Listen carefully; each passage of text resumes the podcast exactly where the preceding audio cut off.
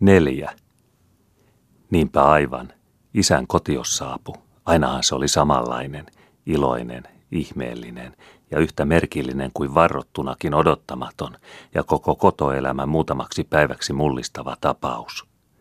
Jo tulopäiväkin, se sattui aina yhtä yllättävänä, kuinka siitä jo viikkomäärät oli ennakolta puhuttukin ja valmistuttu. Ei hän koskaan saanut tietää, minä päivänä laiva oli oleva perillä, milloin Viipurissa, milloin Reposaarella, milloin missäkin, vaikka tulossa olikin. Kuka ties oli tulokirje ennättänyt kotiin Kööpenhaminasta, kuka ties ei, ja kuka sittenkään tunsi tuulet Itämerellä ja kuinka nopeasti matka oli onnistuva. Ja sen jälkeenkin, kuinka pian isä oli oleva valmis jättämään laivansa ja millä neuvoin pääsevä Turusta tai muualta kotoa kohden – Tänään minä kuitenkin leivon taikinan, että on tuoretta koriin. Ei suinkaan isä nyt sentään tänään juuri vielä tule. Oli äiti saattanut sanoa juuri semmoisena aamuna. Ja annapas olla. Juuri kun leipominen on parhaassa touhussa tuvassa, jauhon pölyä ilma huljillaan ja laattialla leipälautapinot lastattuina, eikös joku silloin, Esimerkiksi vanha Miina leipomopöydän etusivulla vilkaise olkapäänsä ohitse sivuakkunasta ulos ja tokaise kesken läiskytyksen. Kasku Vähäniemen metsässä vilkahtelee jotakin lehtipuiden välitse. Ei vaan kapteeni mahda olla tulossa jo. Äiti pöydän takana on jättänyt vanukkaansa kesken vaivaamisen hopussa tunkeutunut esille pöydän kulmitse ja Miinan ohitse akkunaan, sekä tähyilee paraikaa Miinan kanssa yhdessä samasta sivuakkunasta Vähäniemen tiensuuta kohden, kun jo porstuassa tömisee ja ovesta töytäsee pihalta Anton. Äiti, äiti, isä tulee. Minä olin tikapuilla kurkistamassa ja Vähäniemen kalliolla käveli mies, jolla oli herraspalttoa kainalossa ja pyyhki hikeä otsalta.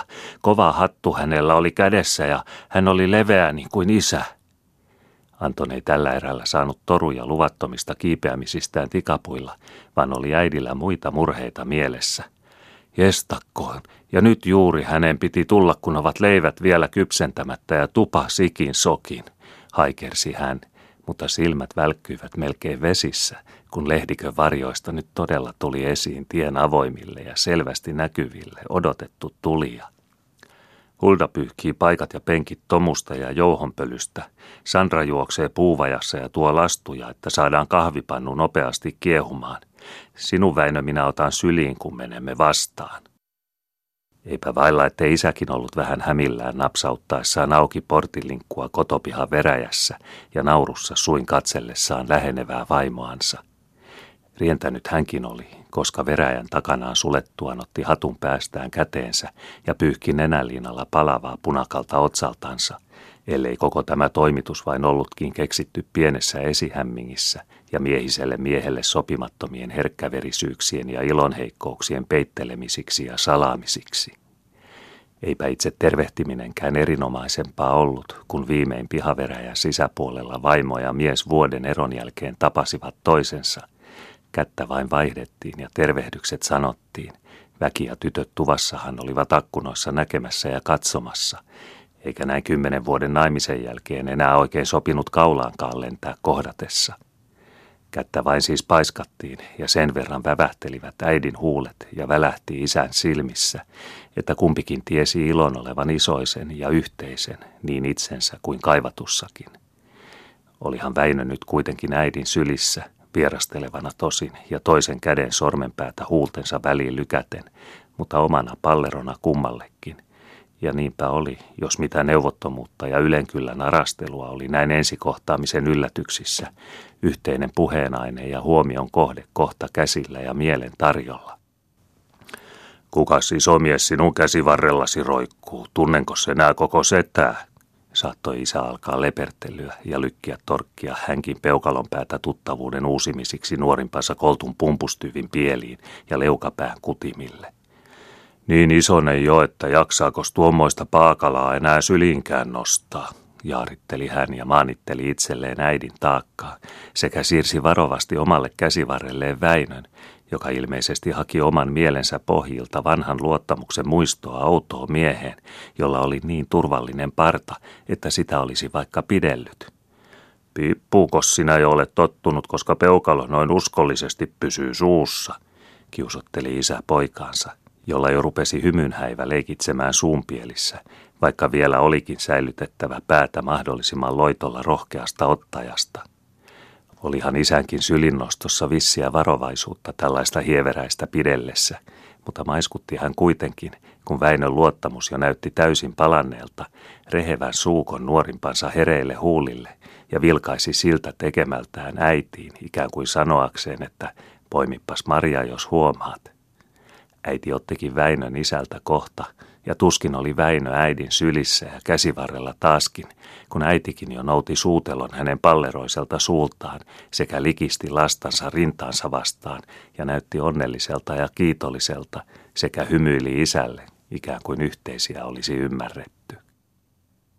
Nyt olivat jo muutkin juosseet paikalle ja isää näkemään, Erik sekä Anton, joka oli juossut sanomaan nuoremmalle veljellensäkin uutisen Pirttikuljulta kuuttoja uittamasta ja itse tuvasta. Albert muisti omatkin hommansa ennen isän tuloa. Oli ollut hupaisaa tuvassa leipälautapinojen takana penkillä kuunnella leipomisen läiskytystä tuonnempana ja käännellä rahilla edessään suurta sidottua kuvalehtikirjaa, jonka ruotsin kielestä ymmärsi jonkun sanan ja jossa oli merkillisiä kuvia oudoista maista ja ihmeellisistä metsistä. Atala oli lukenut kuvien alta, ja niin kuin unta oli nähnyt, kun kuva kuvalta oli seurannut kalvasta nuorukaista ja neitoa, ihanaa kuin riutumus heidän haikealla matkallaan salaperäisessä maailmassa, mahtavassa, mahtavammassa kuin ihminen ikinä mittasi, masentavassa, masentavammassa kuin sydän koskaan kesti, ylentävässä kuin usko ja lannistavassa kuin pelko – maailmassa kuin syvien metsien aaveellinen sisus, jonka rajattomissa vain kuutamo kutoi ajattomia siltojaan olemattomien astuttaviksi, ja jonka kalveessa ihmisetkin olivat kuin saman kuutamon kavahduttavia varjoja, olemattomuuksien lymyltä hamuun herääviä, milloin julmia hahmoilta kuin tyly tuomio, milloin synkeitä kasvoilta kuin kauhu ja kuolema, ankaroita milloin kuin syyttävä synti ja armottomia kuin syöksynsä syvyyden äärillä korkeuden pudottava parras, mutta suloisiakin milloin yli ihmismitan, ihania ahdistuksiin saakka ja särkymilleen herkkiä, hauraita ja haihtuvia kuin raukeavan valon häilähtävä sammu, kurkkua kurovia ja sydäntä sykertäviä kuin hengen parku omassa rinnassa, kauniita niin, että näännytti, taivaisia niin, että ruumista menehdyt. Näiltä siis olivat juosten tulleet, veljet kuutoiltansa, itse leipien läikyttämiltä tuvassa ja aavistettujen kuvien sanattomilta ihmeiltä, ja kaikilla oli sama kiire. Oli itse kuitenkin vasta porstuan edustoilla, ei sitä paitsi isompien joukossa ja vanhimpana veljistä oikein sopinutkaan juosta selvää juoksua, vaan varastaa löngätä vain silloin tällöin pieni hölkkäaskel sekaan muun vakaamman kävelemisen ja tulemisen joukkoon ja jouduttamiseksi. Itse siis oli vielä tulossa rappusilta, kun Antonio töytäsee ulkopihan veräjiltä kartanopihalle ja tömistää siimalta suoraan kartanokenon poikitse isää kohden, kinterillänsä villastava Erik, joka lyhyemmillä, mutta sitä uskommin siirretyillä nappuloillaan urhoollisesti koki parastaan, ollaksensa luukkuhousuisenakin vähimmillä myöhästymisillä perillä tärkeässä paikassa. Luukkuhousuisena – sillä se nöyryytys oli Eerikillä tämän suven ainaisena huolena ja joka huomeltaisena pukeutumisen murheena sen jälkeen kun Anton, vaikka vain veli ja vaivaiset kaksi vuottansa vanhempi ja muutenkin kaikessa samanveroisena pidetty ja yhtäväkiseksi koettu, niin leikinväännössä kuin muussakin kinansovussa, oli talvella ensimmäisille lukuvuoroilleen pukkilaan mennessään saanut uudet kannatinhousut – sillä kertaa tosin vain äidin sukkanauhojen avulla ylle ja olkapäiden varaan ripustetut ja taurutut, sen kuin äiti parhaiten osasi, ja niin kuin Erik pukeutumistapausta tarkasti ja kateuden sekaisella kunnioituksella seuranneena ja solmimisen menoja halveksimisen yrityksellä ja aikamiesten pukeutumistavat tuntevana vähätelleenä hyvin tiesi, mutta henkselihousut kuitenkin, kun itsellä läpätti luukku lapsimaisesti takana, jos jäi nappi auki ja juoksi uudet kannatinhousut kirkkoja pyhäpuvuksi ja keväällä vielä toiset sarsiset suvipöksyt arkijuoksemista varten, jotka nekin olivat ilman luukkua olevinaan ja muka kannatinpitoiset. Anton siis Erik hännissään tullattömisti peräkanaa, minkä kintut vilistämään kerkesivät pirttiveräjältä pihaportille isää vastaan. Antonin tummempi hiusharja kankeampana päälailla läpäten, Eerikin liinanvalkoinen vallattomasti tuulissa huiskaten. Itse tuskin vielä oli rappusten edustoillakaan tulossa, kun Virmapari jo oli perillä ja Eerik kirkumassa takana, että Anton oli survaissut häntä veräjässä niin, ettei hän päässyt edelle – Antonin taas läähytellen ja ensituoksaukseen kysyessä, oliko isä ostanut henkselit ulkomailta ja tuonut mukanaan. Itse oli sen verran vanhempi ja ymmärtävämpi, että vähän häpesi poikien puolesta ja ajatteli noloudella veljiä, kun siten päistikkaa ryntäävät esiin ja ovat kohta rohkeena karaamassa päin ja suoraa päätä vaivaamassa riitoinensa ja pyyntöinensä, vaikka isä on juuri tullut, eikä vielä ole kotonakaan oikein, vasta pihaportilla, ja tarvitsisi kunnioituksen ajan, jotta olisi niin kuin pitää olla, kun isä vuoden takaa taas on kotona, ja jokaisella arasteleva selko siitä, että nyt oli juhlallista. Mitä isäkin mahtaa ajatella, oli ihmetellyt ja kummastellut. Kummoinen on koto hänestä, kun näin ollaan omaisia kohta, vaikka hän on tullut kaukaa ja oudoista. Isällä oli kuitenkin Eerik jo ylhäällä ilmassa käsivarsien varassa, siepattu Antonin takaa töppösiltään ja samaa menoa kyynärän vaaksana korkeuksiin. Vai sillä tapaa te täällä kotona tappelette keskenänne ja tyrkitte toisianne veräjissä, kun minä olen poissa, oli hän toruvinaan, mutta nauroi hulkkuvin kurkuin sekä turjutti Vesansa kuin olisi omenia oksilta varistellut. Päästää toiset juoksussa edelleen, vaikka on jo päätänsä pitempi isää, jos tämän haavaiset mitat paikkansa pitävät. Kiusoitteli hän Eerikkiä, jonka ensimmäinen uljaus jo oli antanut sijaa pienelle pelonarkuudellekin tottumattomissa korkeuksissa, vaikka silmissä räiskyikin varovaisen pälyilyn ohella huvittunut riemu. Maamies sinusta taitaa tullakin eikä merimies, koska päätä kaihtaa, kun maan ja anturan välille tulee vähän ilmaa, nauroi isä, kun huomasi poikansa pienet levottomuudet, sekä laski Eerikin sätkyttelevistä korkeuksista alas takaisin maahan, alkuperäisistä kirmasevista rohkeuksista nyt melkoisesti malttuneena ja melkeinpä ujonsekaisenakin. Olihan isä kuitenkin kourilta kuin karhu, vaikka itse luuli itsensä väkeväksi, kun rinnusteli Antonin kanssa, eikä kaatunut kohta, kun Anton rynnisti. Pieni taisi kuitenkin itse vielä olla, sen oli tuntenut, kun jalka haukkasi avuttomana ilmaa isän käsivarsien korkeuksissa ja oli hahtuvan veroisena tempaistu vaikka päistikkaa päin taivaita kimpoamaan. Nyt oli vuoroltansa kuitenkin jo Anton noukittu, ellei isän kämmen väliin, niin silmämittoihin. Kummalla vanha taatakos siinä on tulossa ja keikkumassa – hämmästeltiin muka isän omaa isoisää muistellen, ja käsipari hamusi loitoille Antonin ilman liioittelujakin poikasen hartioiksi riittävät tanakoiksi sattuneiden olkapielien ulkopuolelta muka laveuden mittoja ilmoihin havitellen.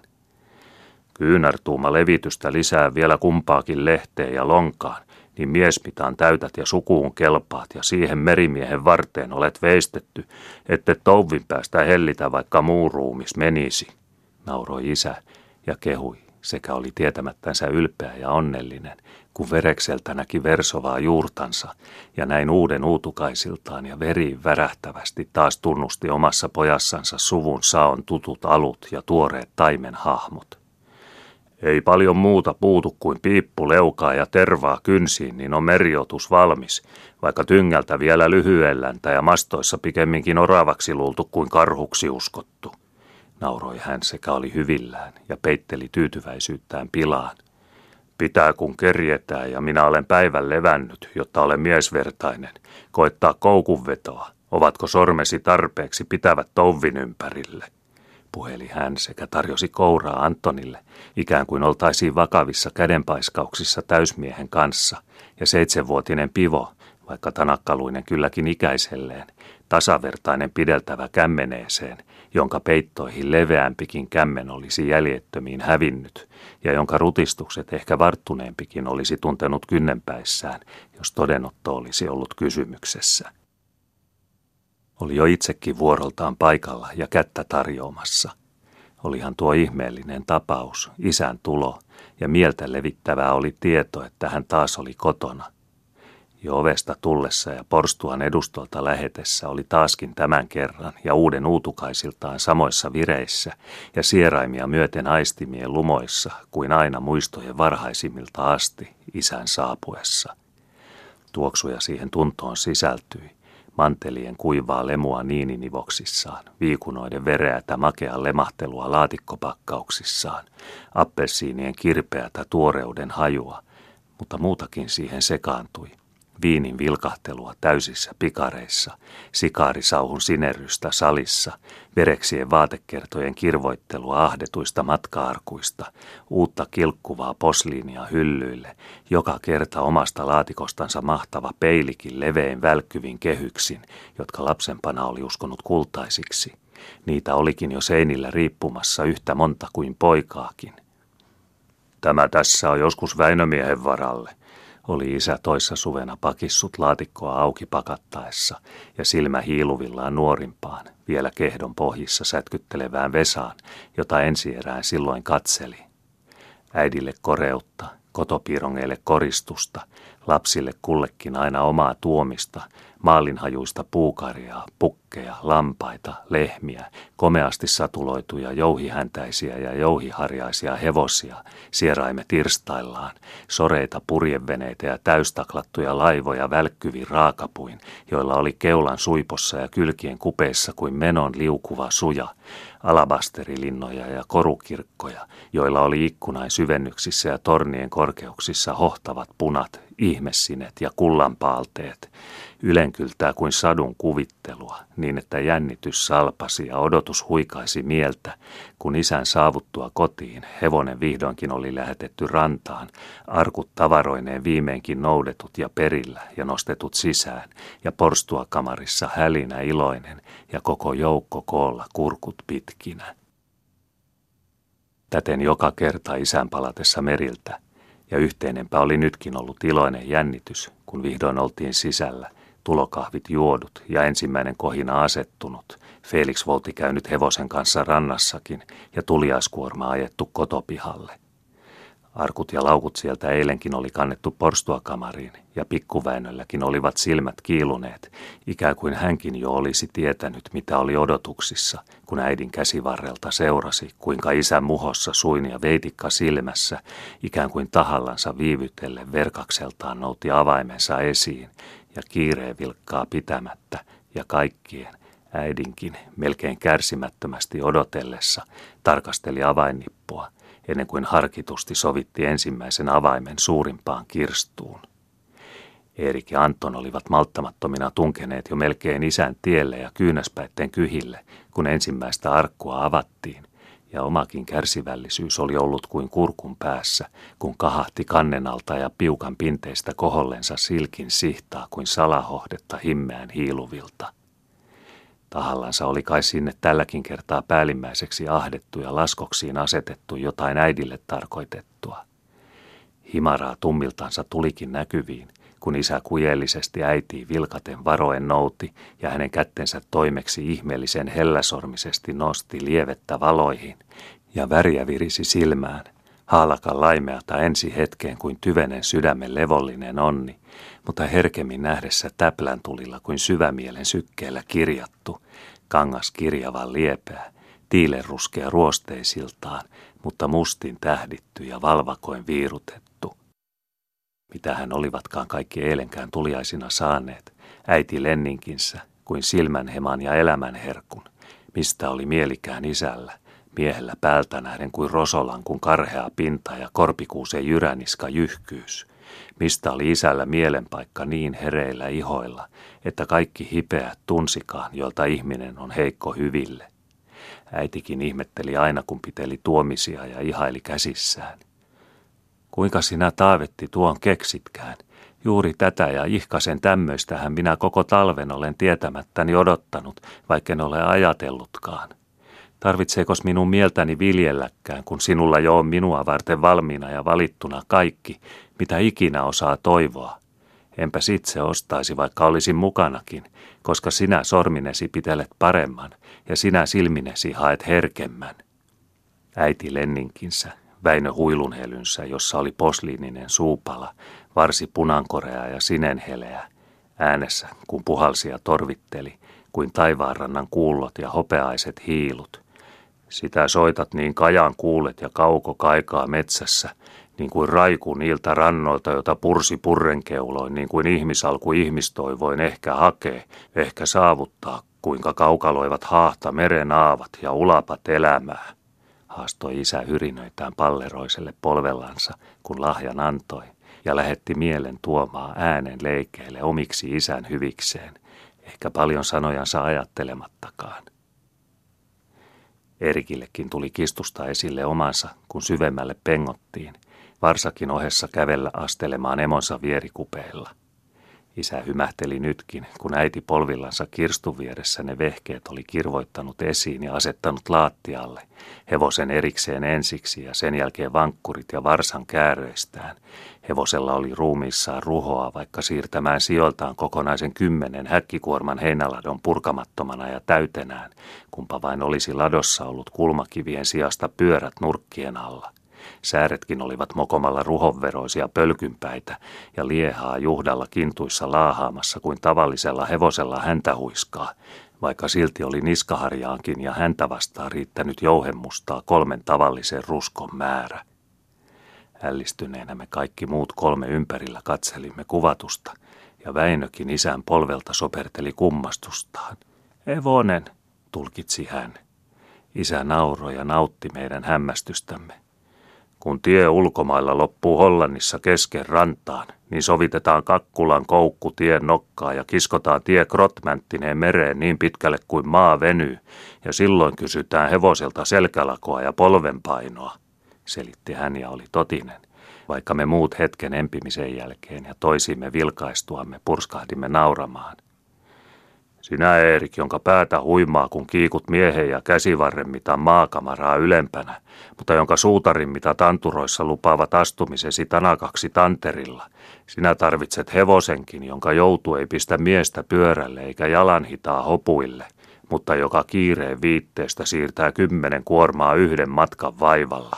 Taljaili isä edelleen ja muhoili hyvän sävyä sille pojalleen, josta toivoi tulevaa isäntää taloon. Oli jo tullut Antoniakin varten hänen tavaransa, puosulta ostettu ja tämän hypistelemä kyhä kärsivällisyyden näpertelynä sillä aikaa, kun matkalla Välimeressä oli kolmatta viikkoa jouduttu vastatuulessa ja vastavirrassa luovimaan Gibraltarin suulla. Ja kuten isä sanoi, noukittu läpeä keulapiikin nenään, niin kuin niskottelevaa neulansilmää hangottelevan langankärjen nyppään – Puusta veistetty laivan kuva pullon sisuksissa kolmine pystymastoineen ja raakarikissään, jokainen taklinkinuora kireissä tämmeissään, keula meren vaahtoa viskelevänä ja kupeilla laineiden käherät, olipa pullon kupuihin mastontoppeja korkeammalle siroteltu pumpulivillaakin muka pilvenhattaroina taivaan sinissä leijimään. Ihmekojetta hämmästelimme kaikki – kuinka oli saatettu keinotella laiva pystymastoineen pullon ahtaasta kurkusta sisään, jopa ainoankaan tikun katkeamatta, ja kuinka oli nuorissa selko niin, että sormia syhyi, kun ajatteli millä viitsimisellä ja nypläämisen uskollisuudella ne olivat selvitellyt ja solmitut, jos nyt yleensä täytyy ymmärtää, että se järjestäminen oli tapahtunut lasipullon sisäpuolella – Erik visuinen ja hieman epäuskoisinen maamiehen järkineen kuljetti sormenpäätään pullon ulkopintaa koetellakseen oliko lasissa tuntuvilla salarako, josta pullo oli kyliltään avattu kahdeksi kahvaleeksi ja siitä koko kumma ilman muita mutkia nostettu pulloon kuin lippaaseen, mutta oli pitelemisen jälkeen yhtä viisas kuin sitä ennenkin, sillä joka paikka lasissa vastasi yhtä sileänä ja sujalliukkaana sormenpäihin. Anton taas oli tunkenut kummankin kätensä henkselihousujensa taskun suihin. Syvemmälle sisään niitä ei saanutkaan upotetuksi, koska housut herrasmantan ja naisihmisen ompelemina olivat tottumattomiltaan jääneet liika piukoiksi ja taskun suu tahtaiksi. Antonilla siis olivat sormet puolimittaansa myöten tungetut taskun suihin ja otsa nostettu vakaviin poikkipoimuihin, jotta meinaa ainakin näyttäisi merimiesmäiseltä – vaikka järki tunsikin itsensä maakalaiseksi tämmöiseen pulmaan tirkistäessä.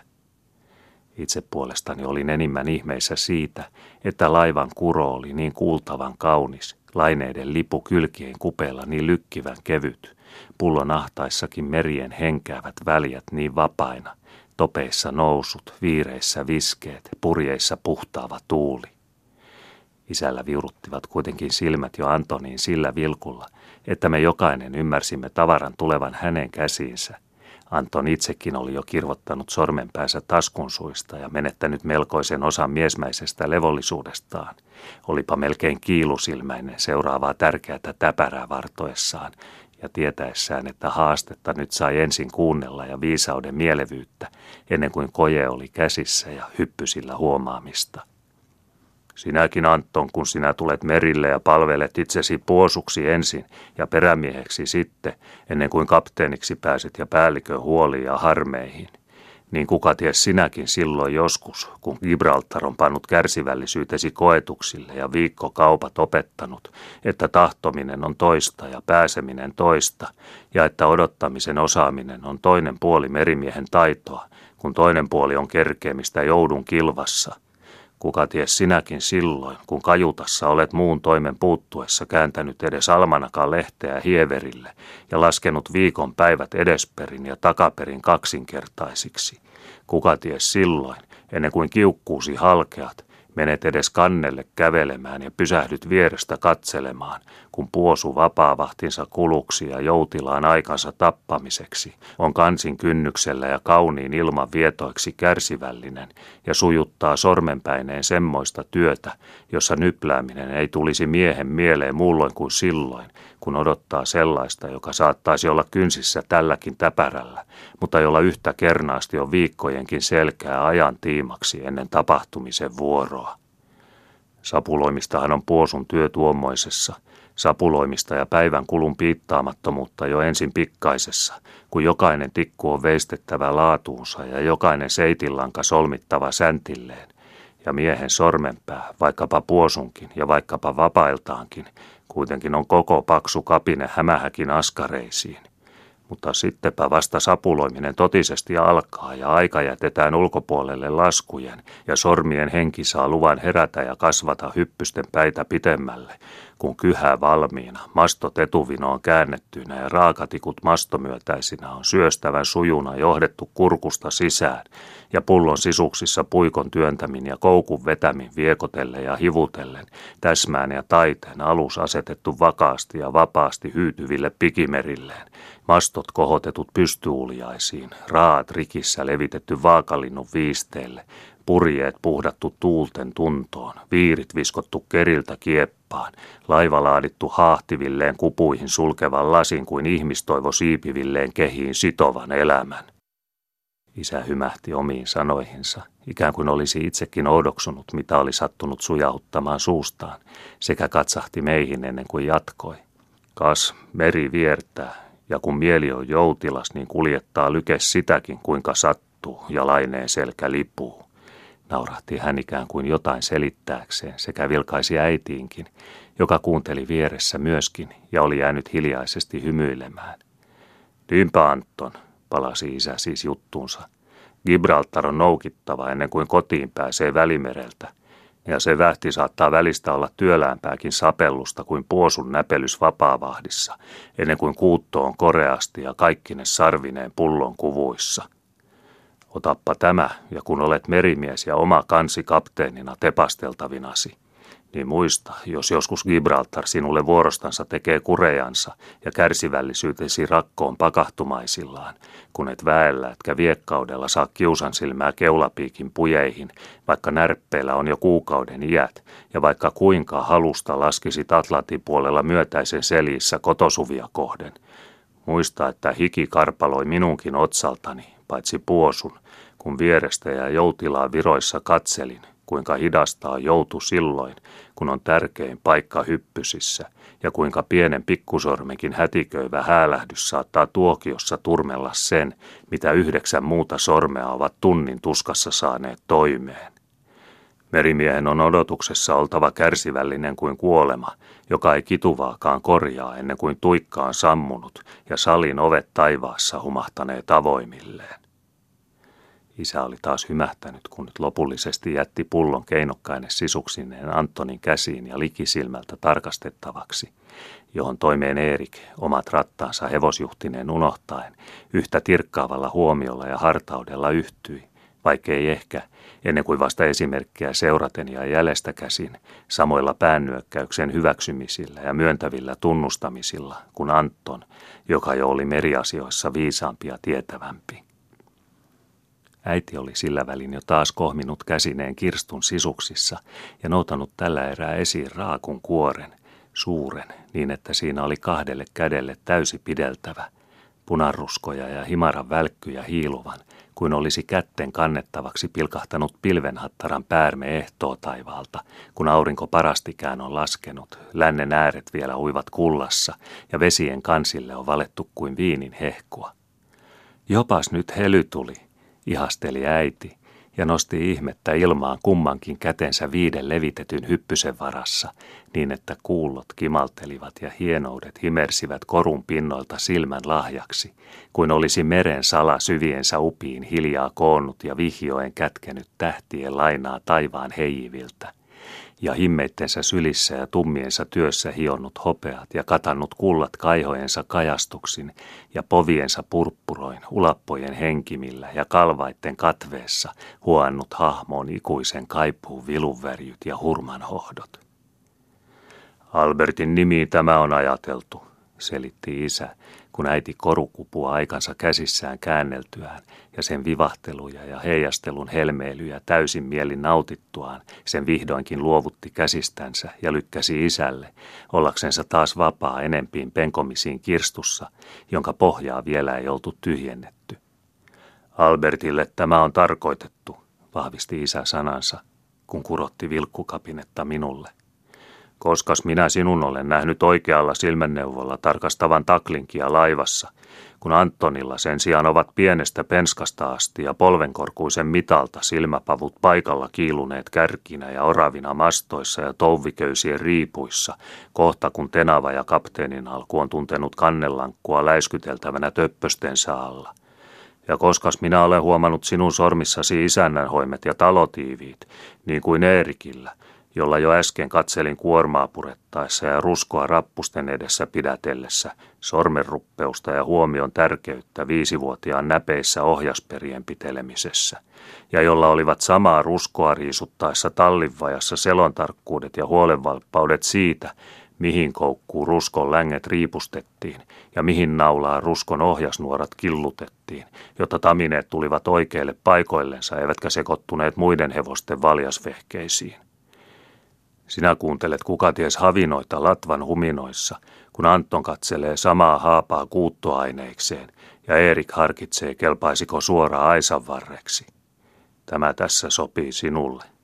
Painappas korvasi likelle, niin kuulet, jos tarkka olet ja tuonnempia tavoitat. Hiljaisuudet äänenä korvasi juurella, kuin humisisivat äärettömyyksien ääret paisuvia pauhujansa suoraan sinuun. Sinulla on kuulo niin kuin muukin mielen tarkkuus torkotettu lähilikemä sivutse siihen, jossa on kaukaisuutta ohessa. Olen sen huomannut silmistäsi, jotka heristettyinäkin ja näkevinä pikemmin piirivät vapaissansa mielen menoilla ja ajatuksen vieteissä kuin katsomisen huomioilla tarpeellisen tarkastuksissa – ja miksen kättesi hoimasta polvillasikin, kun toimen sijasta tuokion unhotus kuljettaa mieltä niillä mailla, joilla ajatuksen alttius on rikkaampaa vaivaa kuin näppäräkään sormensiirto, ja jolla kämmen askaravuttomana ylöskäsin avattuna tuntuu palvelevammalta ja tekee tekevämpää työtä kuin vireäkään virkun kiire ja tiiviskään tarkan taito. Kuule sinä, hiivi kouru korvallesi ja kuuntele kätköjen huminoita, niin kuka ties – jos oikea olet, armot sinulla, ja sielusi urkujen huokaa, humuu hiljaisuus kuultavaksesi, ikään kuin loittojen loitot saapuisivat laulavina luokse, äänien avartuvissa sinet silmän kantamattomat kaukojen karkeloilla, tai pauhut paisuvat synkeillä syvyytten, loiskujen laskuissa helmien helinät tai hyyteet kylmäävän kauhun, harjaa heittävässä tai levot löytävässä murrot myrskyn ja hiilut kangastavan kajeen, Poimuihin merellisen puhallettu korvan kuulla elämän salaa, kuin sielun soipaa kouruihin kätkevän ihmisrinnan. rajattomia nousevan ja voimattomia vaipuvan, onnen ääriä kurottavan ja harjansa huimia hautaavan, riemussa ratkeemilla surua nyyhkivän. Noin haastoi isä vakavasti ja verkakseen, mutta muhossa suin, niin ettei hänestä tiennyt tosissaanko puhui, vai vain hyvän suoni leikkiä ja pilapuhetta, kuin saippua kuplan kuultoja ja leijuja ilmaa laskien. Osoitteliko vieläkin vain, niin kuin joskus muinen, kun pikkupoikana oli kirkkotiellä väsynyt kotiopalatessa ja nostettu isän käsivarrelle ja katseli sylistä ympärilleen. Osoitteliko nytkin, niin kuin silloin, sormellansa metsänlomitse ja puiden välitse vilkkuvaa kototuvan tuttua päätyä ja ihmetteli pakikummissaan, mikä merkillinen talo siellä oli näkymässä omenapuiden keskellä. Koko Naantalin kaupunkiko mukaan kolmine savupiippuineen ja Turun kirkontorni päälle päätteeksi mäen harjalla. Hämmästellen, kun haan koivujen ylitse oli alkanut pilkotella tuulimyllyn pystyarmikin vuoren hypyltään, samojako nyt ladeltiin pilaposkisia, niin yksinkertaisia, että niille oli vedettävää pikkupojankin suu tietävään nauruun, vai todempiako kangasteli tarinan kuje ja kotomielen hyvän tyyty syvän hyryissänsä. Raakun kuoren isä oli jättänyt omiin käsiin, mutta oli taaskin samassa naurahdellut ikään kuin omia puheitansa hämäten, sekä tälläkin erällä vilkaissut taaskin äitiin, ikään kuin olisivat silmästä silmään yhteisiä solmineet keskenänsä. Äitikin oli nimittäin taaskin tuokioksi unohtanut askaroimisensa kirstun sisuksissa ja istui toimettomana polvillansa tavaroiden keskellä ja katseli vuoron perään isää ja meitä jokaista erikseen saamisinemme ja sananlausahduksinemme, sekä oli niin kuin hän olisi ymmärtänyt isän kanssa yhteisesti sekä ollut onnellinen ja levännyt, jottei mitään menisi kuulematta.